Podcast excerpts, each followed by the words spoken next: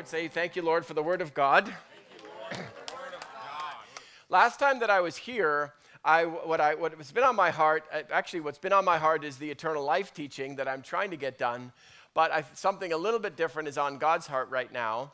Um, and because He has been identifying it for me, that we have so much teaching, we have so much information, we have so much revelation, we have so many translations, we have so many websites, we have so many preachers, we got YouTube, and we got all that stuff it is remarkable to me that there is so much understanding about the way the kingdom operates and how to use the, the, the facilities and the mechanisms of the kingdom. I have one, thanks.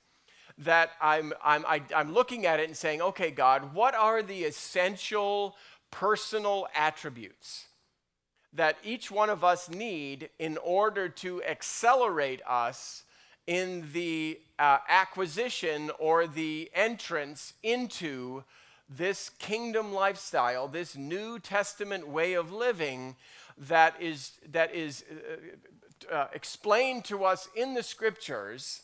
And I think every single one of us is in the kingdom today and serving God today because of this extraordinary life that is promised to us uh, uh in the kingdom of God, in the, the New Testament and the ways of the New Testament. And so I feel like, as I was sort of thinking about it, I spent a number of months sort of thinking about okay, God, what are the things that each one of us need to possess? What abilities do we need to have in order to fast track us on the internalization and then manifestation of the ways of the kingdom of God? I know that we were speaking about this, Pastor Alex is speaking about this, about the desire that each one of us have to be a disciple of Jesus Christ. We want to become like the Master. He's our hero. He's the person that we're following. And we've gone thousands and thousands of years now since Jesus was here, but there have not been a real, uh, you know, an overflow of people that could operate on the earth the way Jesus operated. And so I feel like that we are right now in this wonderful season. I mean, it's probably the greatest season that mankind has ever seen so far, certainly in the kingdom, where religion and the things of religion, those things that have perhaps bound us for thousands of years, where we really couldn't get through to the access of what the real kingdom life is about. And so we're seeing right now that that is the, the, the, the, the grip of those things on our culture, for good or for bad, right now. I don't think it's good that it's, you know, basically what's going to happen over the next 20 years is that religion and religion environments, denominational environments, are going to become less and less effective in our culture, which is, you'd say, oh, that's a wonderful thing. Well, no, it's not.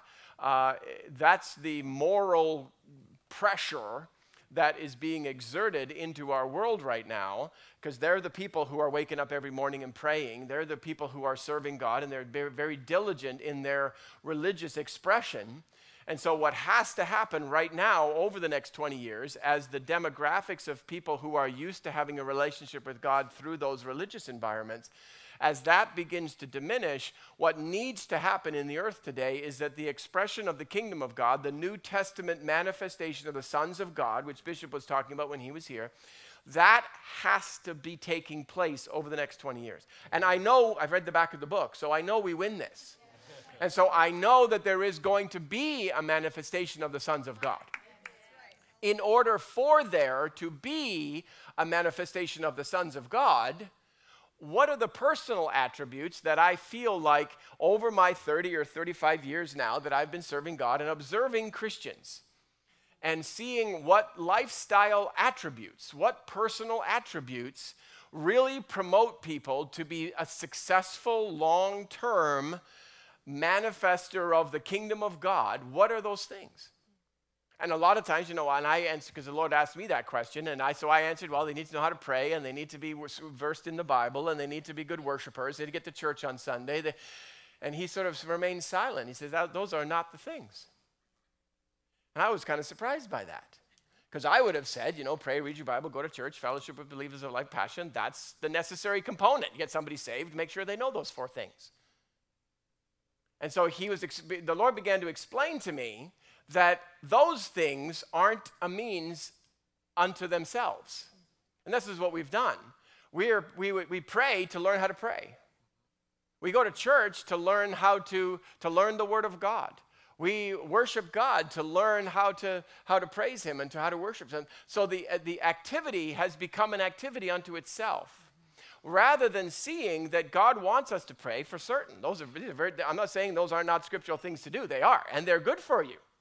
But what we have to do is we have to understand that God wants us to worship Him not because He's bored and not because He's got an insignificance problem which is what people think. You know, oh, I better go to church so I can worship God. He'll be lonely without me today. No, he won't. God has never had a bad day. I don't know if you know that. You sin like the worst sinner that has ever sinned on the planet, God still didn't have a bad day. You did, but he didn't. Well, you maybe didn't even today, but there is one coming tomorrow that you ain't gonna like. Right. But God never has a bad day. And so, what all of these things worship and praise and go to church and, and read your Bible and pray those are all good things. But those things are all about developing these personal attributes. And those personal attributes are the things that empower us to internalize the ways of the kingdom of God in such a way that they become part of us. They become part of us, they become part of our world. That's how this thing works.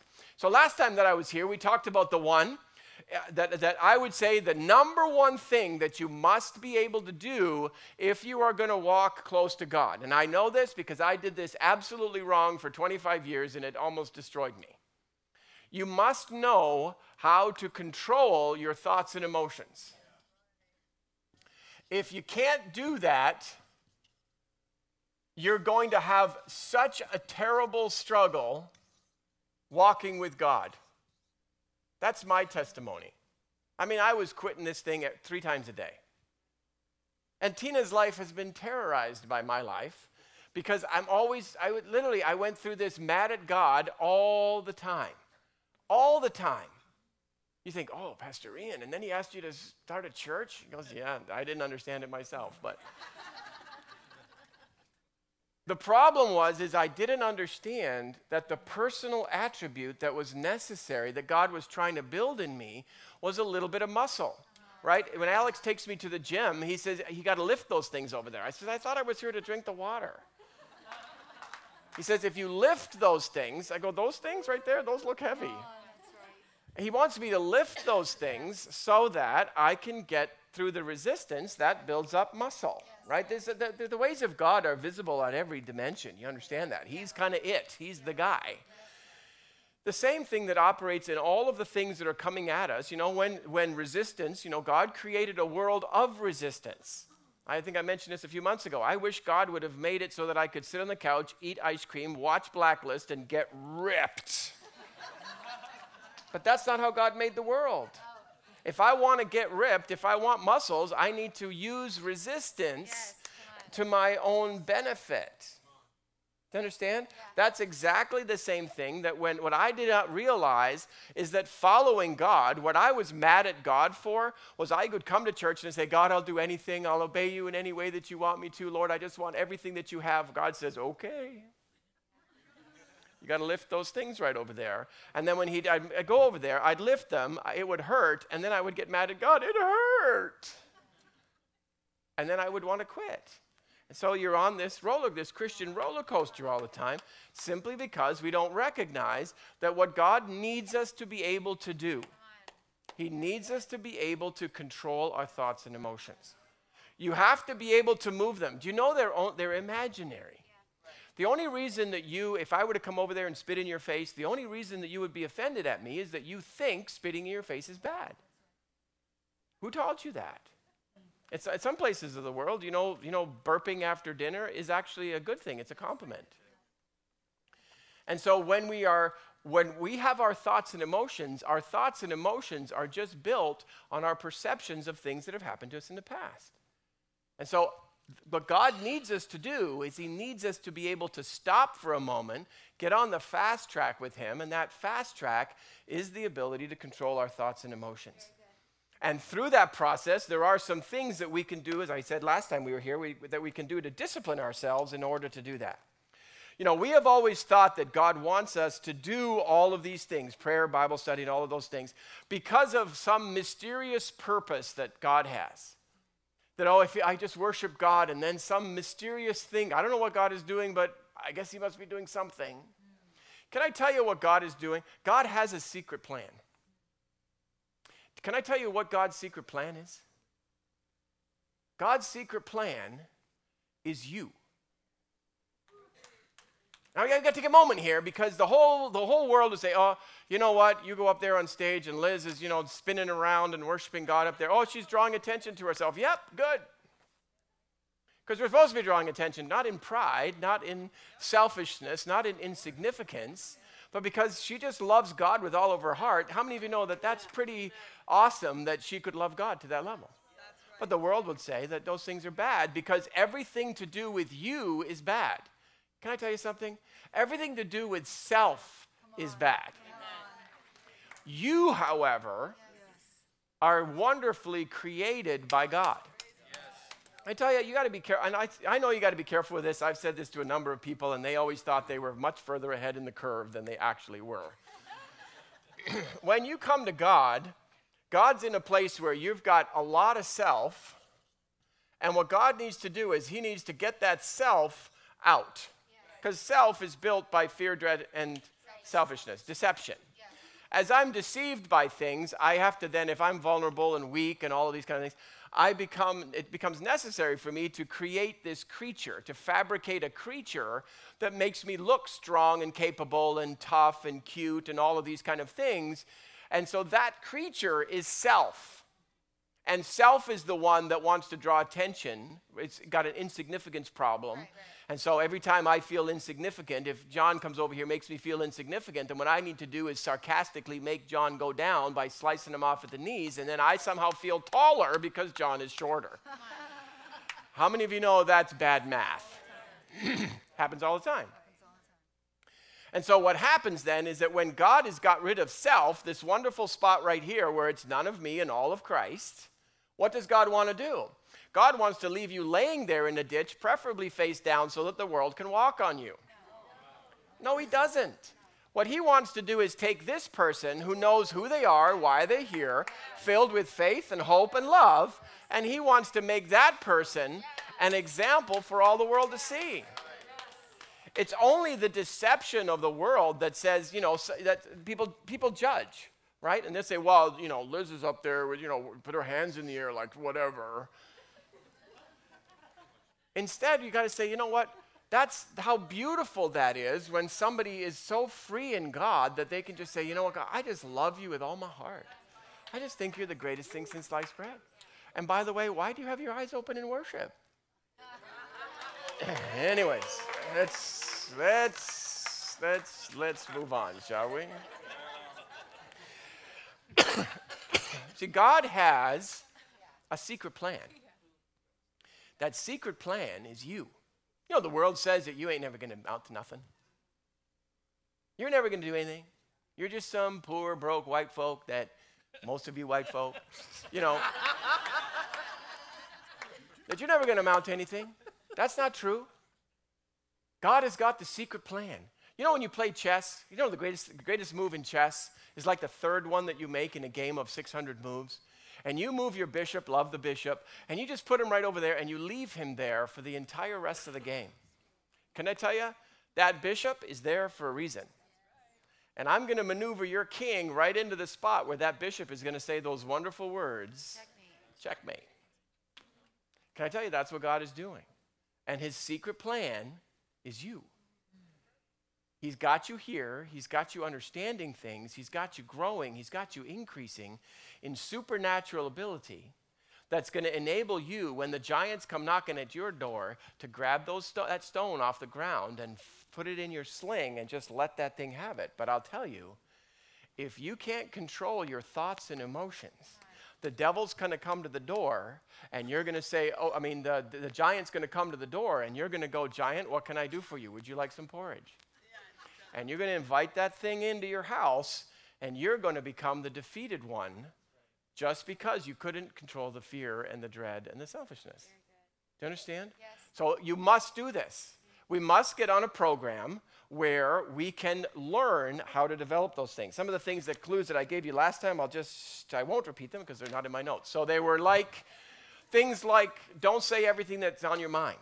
Learn how to not speak. I'm going to give you some of those because I didn't give you the scriptures. I love some of these scriptures. Because can I tell you something? If all we would do, like I, you know, I've had some situations in my life where I just, I was so mad I could bite a hole in my tongue, bite my tongue off. I was so mad.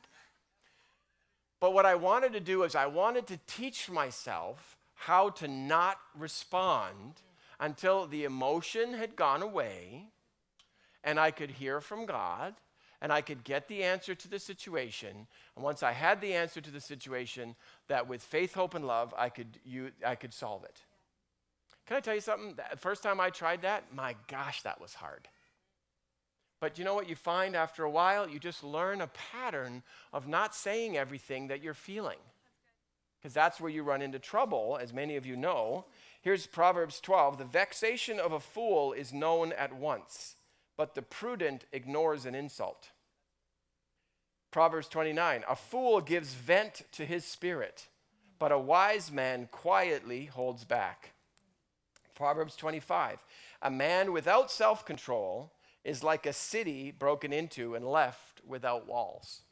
So, what's the Bible talking about there? One of the things that we do in order to learn self control is not to respond out of the thoughts and emotions, especially when we're able to identify that the thoughts and emotions are bad. You can do that very easily, by the way. When your thoughts and emotions are negative, they're bad. So if you're feeling sad, smile. Jump up and down for a while. Go listen to some comedian. Get happy. You can do that because you know sad is bad, depressed is bad, angry is bad, jealous is bad, covetous is bad. They make you feel bad. And so we have to, rather than own those things, is one of the things, you know, if I could share with you, the, one of the most powerful things that the devil does is that we all know that our belief system, I think I've showed you this before, our belief system is what determines our emotions. And then our, emo- or our thoughts, rather, I should do it here. Right? So our belief system in, is what empowers our thoughts. Then our th- thoughts are what empowers our emotions. And then our emotions control our words and actions, which then uh, are, produce our experiences which then those experiences create the thoughts, and it goes around and around and around and around and around again. Can I tell you what the, the most powerful tool in our earth today? This is my experience as a pastor working with hundreds and hundreds of people. The, the, the, the number one thing that the devil has taught human beings is that your world started with your experiences. And if I could just change my outside world, everything would get in order. So, watch how it would work. If my experiences were better, like if you treated me better, then my thoughts would be better, and my emotions would be better, and my actions would be better, and then you would treat me better. And then once you treat me even better than you treated me last week, my thoughts would be even better. So, really, the problem here is you. seriously. Everybody is addicted to this. Everybody has negative emotions and wants to yell at the person. I'm, is, I'm going through this right now, I'll tell you the truth. No, I won't.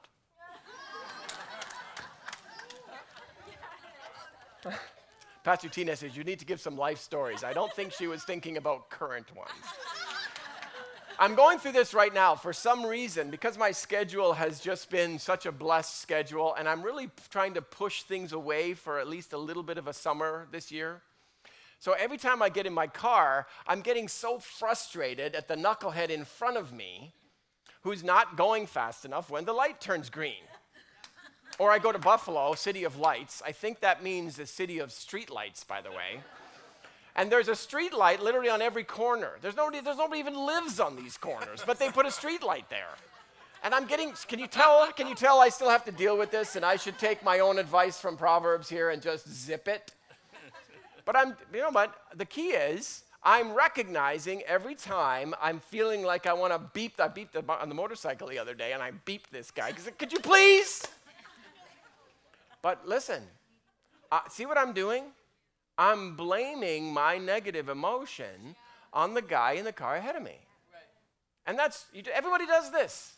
And if we can't stop doing it, we're never going to, I'm going to vent on the next person that's going to be in front of me. I hope it's not you. Because, yeah, sorry if it is. I'm working, I'm a work in progress. What can I say? But what's key about it is that I need to realize wait a minute, why am I so frustrated? I'm going to live for a billion years for crying out loud. What does it matter another 10 seconds at the light? Do you see how I've, what's, and I, can, I already know what it is. I've dealt with it before. I'm a, you know, a recovering workaholic, and so I know what the problem is. I just have to say, you know what? There's lots of time. I'm going to go slow. I'm not mad at anybody. Everything's, I, what am I doing? I have to learn how to control my thoughts and emotions because the problem is being created not on the outside. The problem is our belief systems, which inv- invoke all of this process, and after a while, be- it becomes a self fulfilling prophecy. Do you understand? Yes. And if we engage in that and say, wait a minute, I have a negative emotion right now based on this situation. You know, you came in, had a better shirt than me. Now all the jealousy has to be dealt with. I got to spill my coffee on you, and all these things have to go on. But I can stop the process. I'm not going to let the words and actions lining up with my bad behavior and all of this stuff going on. And I'll realize the only reason that I'm having the bad behavior, bad thoughts and emotions is because of this problem. I tell you, can I tell you, 99% of the evil that goes on in the earth today Absolutely. is because of this problem.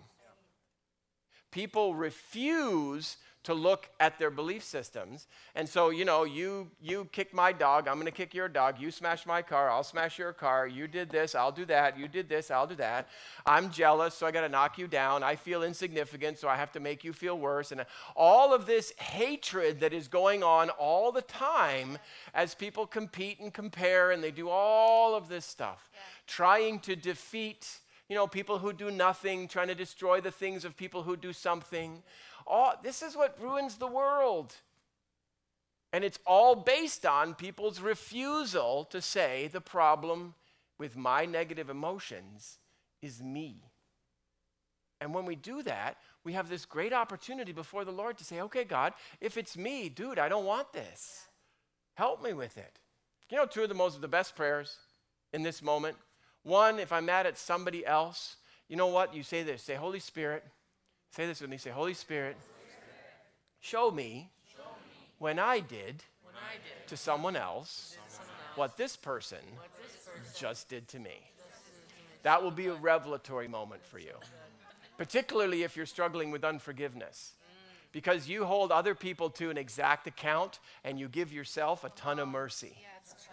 And so, what you do is when you allow the Holy Spirit to open your eyes and realize that you shouldn't be throwing quite so many stones right now because, you know, that thing, you know, that, you know, the Holy Spirit knows, He remembers, He'll show you. the other thing, you ask the Holy Spirit, say, Holy Spirit, reveal to me the root of this negative emotion. Now, the Holy Spirit knows that the only reason you have negative emotions is because of some experience that you misperceived before and you can completely dis, you know, uh, disconnect the circuit by just saying, oh, wait a minute, I didn't perceive that right. That person wasn't trying to hurt me. They're just being a selfish person. They, all they cared about was themselves, and so they didn't mean to me any harm. I just happened to be in the wrong place at the wrong time. Okay. So I'm not mad at them anymore. They were just dumb. And that's not bad. And I, I think I probably came out bad, but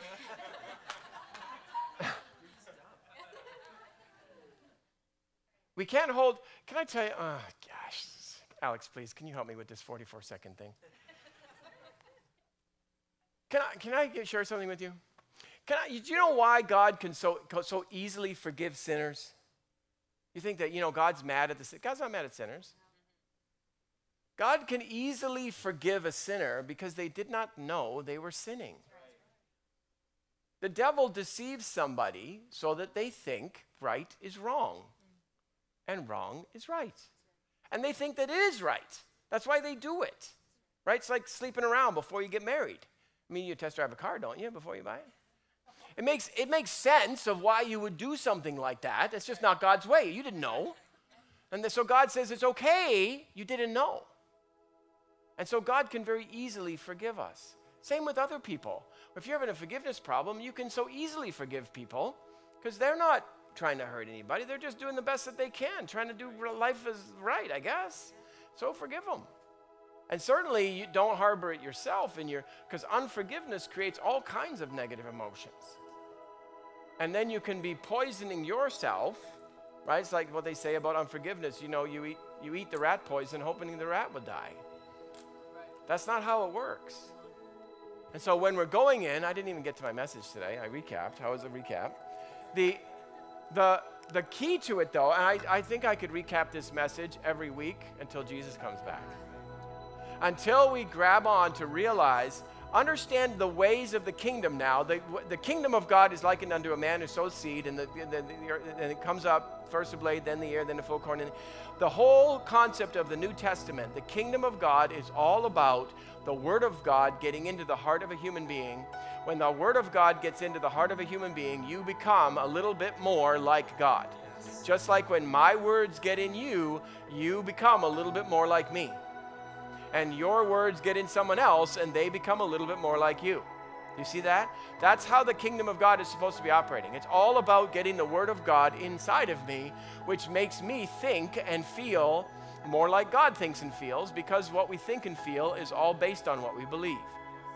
And so when we look at that, going through the process of transformation means I have to understand how to control my thoughts and emotions. Because if I'm going through the process, this is Mark chapter 4, if you're going through the process of transformation and you keep exploding with negative emotion through the process, shaking your fist at God and declaring openly that this doesn't work and I'm never going back there ever again, you're losing ground. You make three, you make a step and lose two, make a step, lose two, make a step, lose two, make a step, lose two, and it's not long until you're way back here going, man, I was better off when I was a sinner all because I never learned that the key principle was I have to control my thoughts and emotions. I have to just ignore the negative stuff and stop responding to it so that it, that not responding is toughening me up. But can I warn you, this is not about bottling up negative emotions. You bottle up your negative emotions and you, you can create just as big a problem the way that we deal with our negative emotions is take them to God. You know, the Lord said, I think, the beginning of this series, when I started it, the Lord talked to me about complaining. He says, Why are you complaining to the people that are around you? And I said, Well, because I want them to help me. He says, They're not going to help you. He says, But he said, God said, I'll help you. So he says, If you have a complaint about something, take it to God but not because some magical formula you're going to win a lottery wheel and God's going to zap your wife for you. That's not how this is going to work. God is going to help you to deal with the reason that you're in the crisis. What, what is the belief system? What is the experience? What is this, the, the mental process that you're going through that's creating all the problem? You see, if I just complain to my wife, all I'm doing is putting more burden on my wife. If I complain to Alex, all I'm doing is creating more burden on Alex. He might divert the course of his life in order to prefer me because of the complaint that I really didn't care that much about. I was just complaining because it's become my habit. But he's diverted the course of his life because of it. That's heavy responsibility.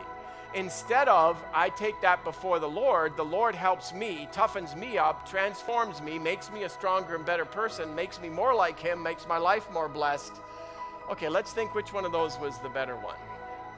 And so that's the, the, reason for the prayer, the reason for the go to church, the reason for the read your Bible, the reason for the commune with the Holy Spirit, the reason for meditation. The reason for all those things is that they are the, the, the, the mechanism by which the resistance that is coming against me is being used to make me a stronger person, more capable to fulfill the destiny that I've been called to. Otherwise, if I just continue to complain, uh, this is how many of you have seen this in people's life? Maybe your own life, where you're just, you've got a habit of complaining and all the whole world and the conspiracy and the Illuminati and the on and on and on and on it goes until you finally sit in your lazy boy, you give up in hopelessness. How'd that go? Instead of, we do it the other way around and say, you know what, I'm going to become a person that's going to be uh, allowing God to strengthen me in my thoughts and emotions. I'm just going to not let them run wild anymore. I'm going to begin to prune those things as much as I can so that I can let God create order in them.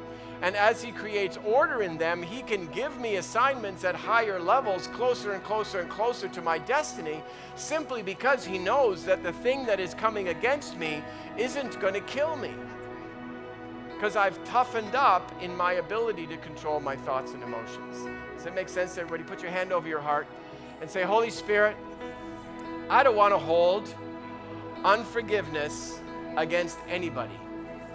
And I don't want deception living in my heart. Both of those things evidenced by negative emotions, negative thoughts that are rolling through my mind.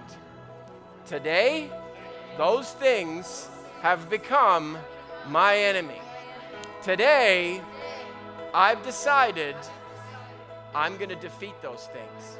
No longer am I allowing negative thoughts and emotions to run rampant through my life, destroying my destiny. From this moment forward, Holy Spirit, it's me and you. Help me, comfort me, support me, empower me to toughen up. In Jesus' name.